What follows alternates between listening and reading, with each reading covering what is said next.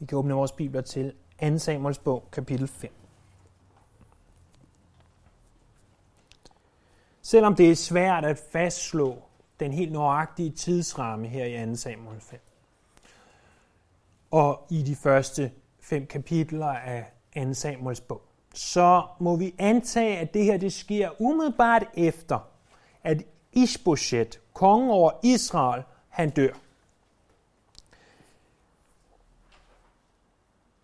Men i den tid, der er gået indtil nu, der har David været konge over Juda i syv et halvt år. Og nu kommer tiden, hvor han bliver konge over hele Israel. Lad os se der i de første fem vers. Derefter kom alle Israels stammer til David i Hebron og sagde, Vi er jo af samme kød og blod som du. Før i tiden, dengang Saul var konge over os, var det dig, der førte Israel ud i krig og hjem igen. Og Herren har sagt til dig, du skal vogte mit folk Israel. Du skal være fyrste over Israel. Alle Israels ældste var kommet til kongen i Hebron. Der sluttede kong David pak med dem for Herrens ansigt, og de salvede David til konge over Israel. David var 30 år, da han blev konge, og han regerede 40 år. I Hebron regerede han 7 år og 6 måneder over Juda, og i Jerusalem regerede han 33 år over hele Israel og Juda. Efter Isbosjet var død, så kommer alle Israels stammer til Hebron for at salve David. Fra et parallelt afsnit i 1. Krønikebog kapitel 12, der ser vi, at over 340.000 mænd de kom til David den dag i Hebron. De siger så til David, vi ønsker at gøre dig til konge, og de giver tre grunde hertil. Den første grund, det er, at vi er i familie. Vi er samme kød og blod som du. Det kan man sige, det virker måske lidt åbenlyst, når de alle kommer af Abraham, Isak og Jakobs slægt. De var de samme stammer, de var Israel. Men det er vigtigt at understrege, at de var i familie, fordi I husker måske, at David øh, 7-8 år tidligere havde boet hos filistrene. Så resten af Israel kunne godt sige, vi er samme kød og blod, ja, men har du valgt at gå til filistrene? Nej, nu anerkender vi, at vi er i familie.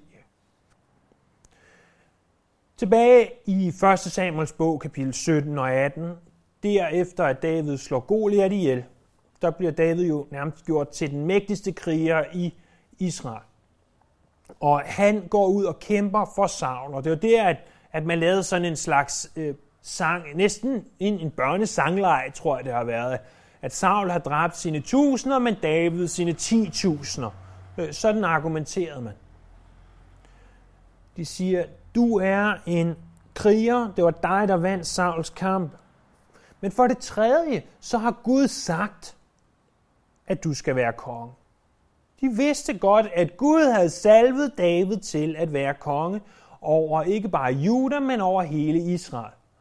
Og med de argumenter, så argumenterer de altså for, at han bliver den første konge over øh, både Juda og Israel, som Gud har udvalgt.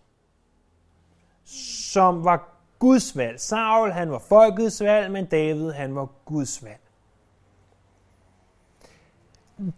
Der er nogen, der betvivler, at David overhovedet har levet. Og øh, vi ser i vers 4, at David han øh, var 30 år, da han blev konge, og han regerede i 40 år.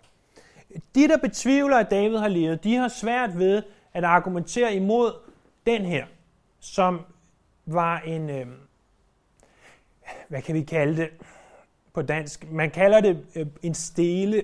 Der findes nok, det er det mest tekniske ord, det er en inskription, hvor at man skriver en eller anden om nogle heldegærninger om nogen. Lidt ligesom vi kender det måske fra, fra Jellingstenen i Danmark. Det vil være det bedste sammenligning.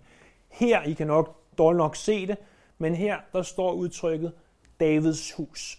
Den her, den er fundet i Dan, helt oppe i det nordlige Israel, og øh, den hedder derfor Tel Dan Stelen, og øh, der står Davids hus altså beskrevet. Så David har eksisteret, David har levet. Derudover har vi selvfølgelig Bibelens vidnesbyrd, som jo er det vigtigste og, og klart tydeligste. Så nu er David konge ikke bare over Juda, men over hele Israel.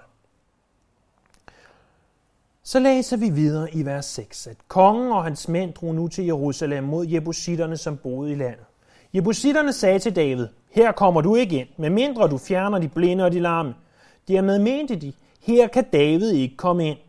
Men David indtog klippeborgen Sion, det samme som Davids by. Den dag sagde David, den der vil besejre jebusitterne må ramme år. David hader de larme og de blinde. Derfor siger man, en blind og en lam må ikke komme ind i templet.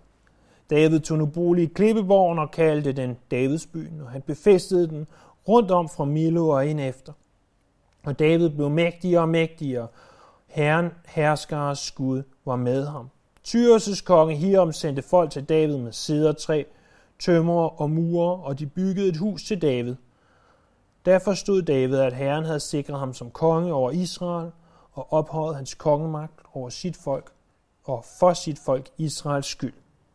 Så David har haft sin base i Hebron i syv et halvt år. Det var hans udgangspunkt. Men nu kommer han til et sted, som var kendt som Jebus eller som Jerusalem.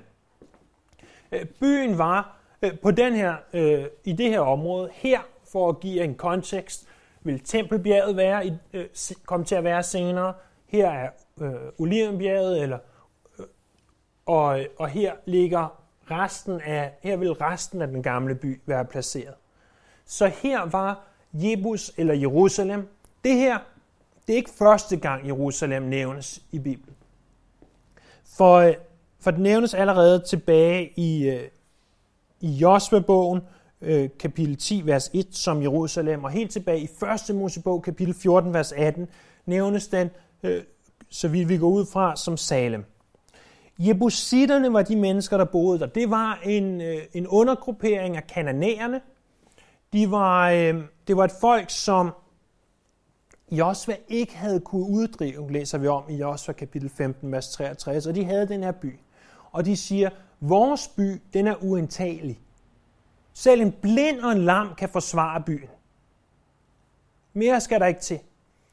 Og så, øh, så siger David, at, at den her by, Jerusalem, den, den kan vi tage alligevel ved at ramme Sinor. Ser vi det i vers, vers 8. Det her, det hedder Warrens Shaft, eller Warrens Skagt, skulle vi vel oversætte det til på dansk. Det, det er simpelthen en tunnel, der går ned, øh, hvor igennem der kunne hentes vand. Det er meget lignende Heskias tunnel, som nogle af jer har gået igennem. Og, øh, og den, øh, den fandt man øh, for godt 100 år siden. Og det er formodentlig det, der menes med Sinor. Selve Jerusalem, hvis vi lige går tilbage til det forrige kort igen. Øh, selve Jerusalem var på størrelse med, hvad der vil svare til 4-5 fodboldbaner. Større var den ikke. Øh, vi ser her, at der var den her øh, Gihon, kilden, og vi ser, at der var den her tunnel og, og noget vand, som de kunne hente op derfra. Og, øh, og byen var godt befæstet, fordi det her det er et såkaldt topografisk kort. Man kan ikke rigtig se det sikkert. Men her, der er jo Kidron-dalen, så det vil sige, at du kommer ned ad et bjerg og skal lidt op igen. Så der er en dal. Hernede er der dal, og herover går der også, jeg tror nok det hedder Ostemagerens dal, øh, den går herover.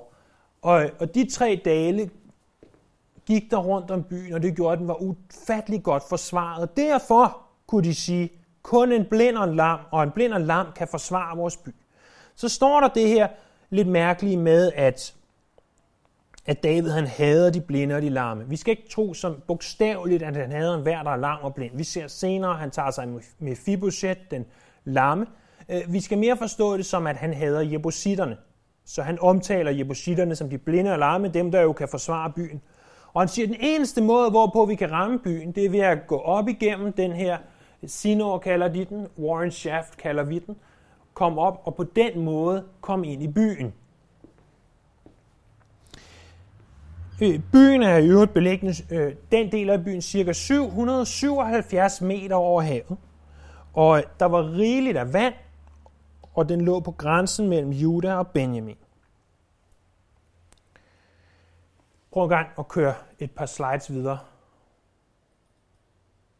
Her Jeg ved ikke, om I kan se det, eller om det skulle have været zoomet lidt mere ind, men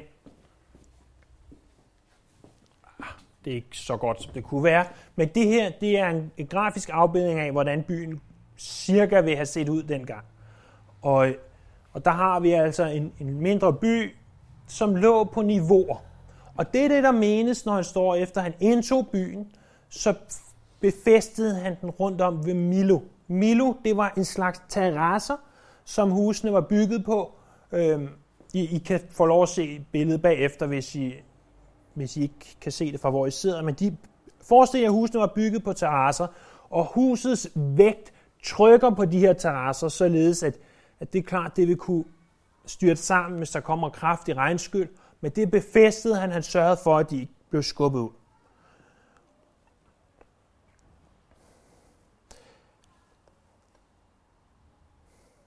Men der står også, at David blev mægtigere og mægtigere, og herren herskers herre var med ham, vers 10.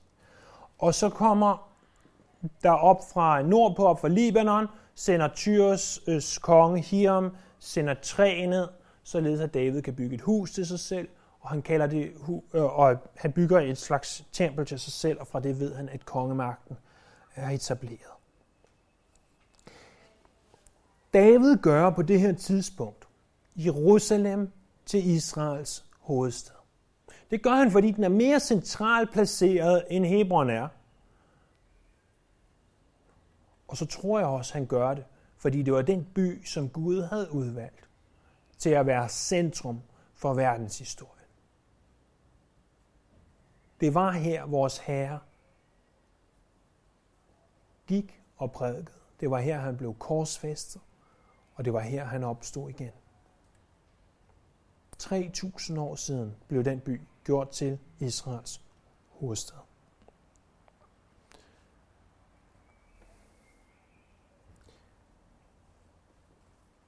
Der står videre i vers 13, at efter David var kommet fra Hebron, tog han flere med hustruer og hustruer fra Jerusalem, og han fik flere sønner og døtre. Det er navnene på de sønner, han fik i Jerusalem. Shamur, Shobob, Nathan, Salomo, Jibkar, Elishua, Nefak, Jafia, Elishama, Eliada og Elifelet. Vi skal ikke forstå de her sønner som sønner, han fik på det her tidspunkt. Nej, han fik dem i løbet af de 33 år, hvor han var konge i Jerusalem. Øh, når vi lægger det her sammen med andre afsnit, hvor der står om Davids sønner og datter, så ved vi, at han som minimum fik 19 sønner og en datter. Og han fik med mange forskellige hustruer, som vi talte om sidste gang.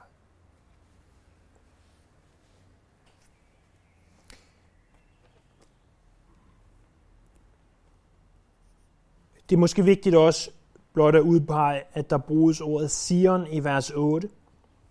Det er første gang, at Sion bruges i Bibelen. Og det bliver et, et synonym for Jerusalem. Blandt andet. Vers 17. Da filistrene hørte, at David var blevet salvet til konge over Israel, drog de alle op for at få fat på ham. Så snart David fik det at vide, drog han ned til Klippeborg. Samtidig var filistrene kommet og havde spredt sig ud over Refaimdalen. David spurgte herren, skal jeg drage op mod filistrene? Vil du give dem i min hånd? Og herren svarede, drag op, jeg giver filistrene i din hånd. Så drog David op til Baal Perisim, og der slog han dem, og han sagde, herren er brudt igennem fjenderne foran mig, som vand bryder igennem. Derfor kalder man dette sted Baal Perisim. Derefter lød filistrene deres gudebilleder, og David og hans mænd tog dem med sig. Men filistrene drog igen op og spredte sig ud over det Ephraimdalen. David spurgte herren, og han svarede, drag ikke op mod dem, men gå bagom dem og angreb dem ud for barkabuskene. Så snart du hører lyden af trin i barkabuskens top, skal du storme frem, for da er Herren drejet ud foran dig for at slå filistrenes hær. David gjorde, som Herren havde befalet ham, og han slog filistrene og forfulgte dem fra Geber og helt til Gæsser.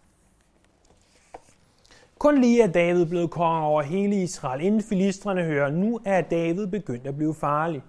Så vi, som vi kan se på det kort, der kommer op lige om lidt der, så har vi her Jerusalem, og lige lidt syd for Jerusalem ligger Refaimdalen. Det betyder kæmpernes dal. Og øh, vi ser bagefter han forfølger dem, at de kommer helt ud, øh, helt ud til Gaza, som ligger herude, og så videre. Vi kan godt slukke for projektoren nu, vi behøver ikke se mere. Øhm. Det, der sker, er, at filistrene stiller op, og, øh, og de, de står der, og de, de gør klar til kamp. Det, som for mig vil være det åbenlyse, det var, hvis, hvis filisterne står klar til kamp, så rykker jeg også ud til kamp. Men bemærk, hvad David gør. Han spørger Herren til råds først. Selvom noget er åbenlyst, selvom det ser ud som, det er klart, det er det her, vi skal gøre, så undlad ikke at spørge Herren til råds først. David rykker ud, han slår dem, og så står der det her med de her gudebilleder. Det var sådan, at når filisterne drog i krig, så tog de deres gudebilleder med. Men eftersom de var nødt til at tage benene på nakken og løbe deres vej, så, øh, og, og mange af dem var døde i øvrigt, så kunne David tage gudbillederne med sig hjem, ikke for at tilbede dem, men snarere for at destruere dem. Så sker det igen. Filisterne rykker ud, stiller, gør klar til klamp for Ephraimdalen. Hvis du engang har haft en sejr, giver det så ikke mening, at Gud vil give dig sejr på samme måde? Men David siger og beder til Herren, hvordan skal jeg rykke ud denne her gang? Og Gud siger, du skal ikke gøre det samme som sidst. Du skal gemme dig bag ved barkabuskene, og hvis I har set, der indimellem har dukket et billede op af et eller andet træ heroppe øh, øh, i løbet af i dag, så var det et billede af en barkabusk. Går vi ud fra, for vi er faktisk ikke 100% sikre på, hvad det var. Gem jer bag ved den, og når I så hører, at der kommer lidt vind i bladene, formodentlig fordi at de kommer forbi, så skal I springe ud og overfalde dem, altså lave et bagholdsangreb. Og så er det, at I skal sørge for, at de ryger helt øh, fra Geba til Gesser. Og det er ikke Gesser Rostock, det er Gesser i Israel.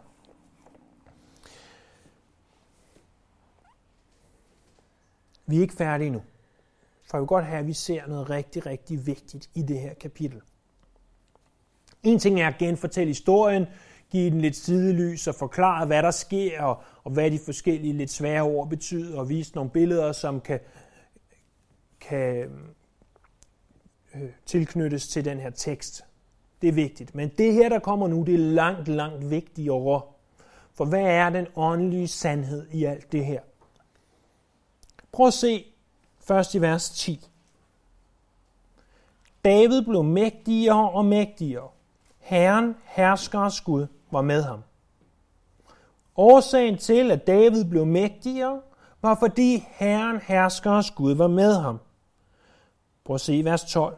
Der forstod David, at Herren havde sikret ham som konge over Israel og ophøjet hans kongemagt for sit folk Israels skyld. Vers 19. David spurgte Herren. Vers 23. David spurgte Herren, og Herren eller han svarede. David var begyndt at forstå, at hvis jeg skal korrigere Israel, så må jeg sætte Herren først. Der er en grund til, at ud af de ti bud, så er det første bud, du må ikke have andre guder end mig. At Gud han kommer først. At Herren Jesus han har førstepladsen i vores liv. Luther udtrykte nogenlunde sådan her, at din Gud, det er det, der får dit hjerte til at slå. Det er, hvad der får dig ud af sengen om morgenen. Det er, hvad der gør, at du føler, der gør dit vær, liv værd at leve. Sådan lidt omskrevet til dagens udtryk.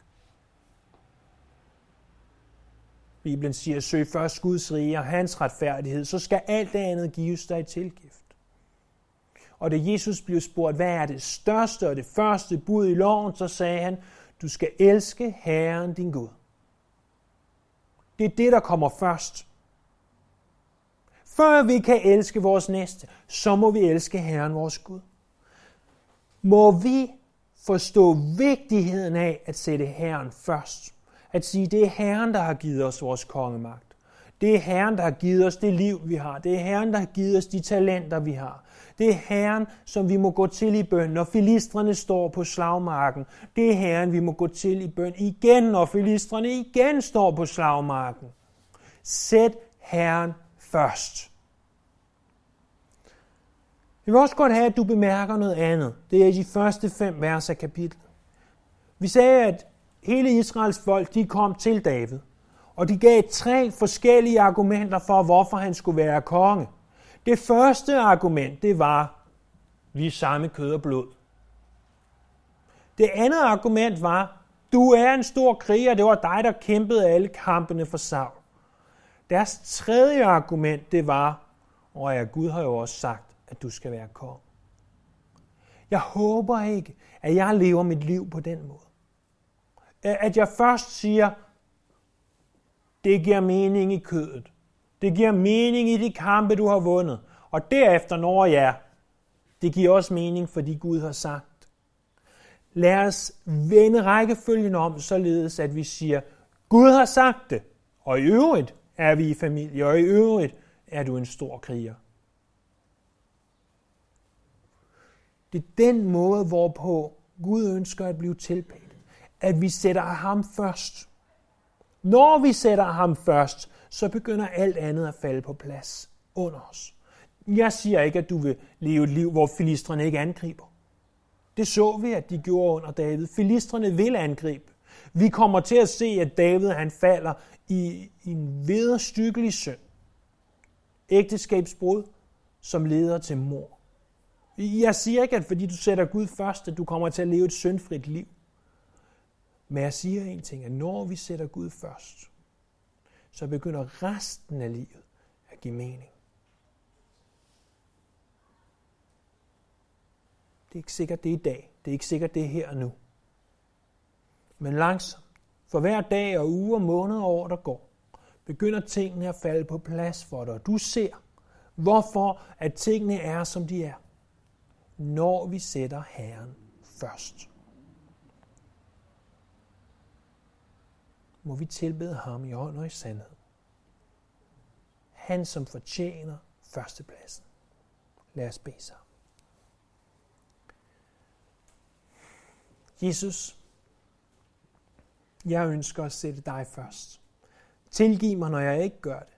Tilgiv mig, når jeg ikke husker at bede, inden jeg går i kamp mod filistrene, så at sige. Tilgiv mig, når jeg ikke anerkender, at det er dig, som en hver ting i mit liv skyldes. Hver lille succes, der måtte være, den skyldes dig og din nåde. Og jeg beder her, at, at du vil hjælpe os, og enhver, der er her til stede, og enhver, der måtte komme til at høre det her i fremtiden, om at sætte Herren først. Vi tilbeder dig, Jesus, og vi ærer dit navn.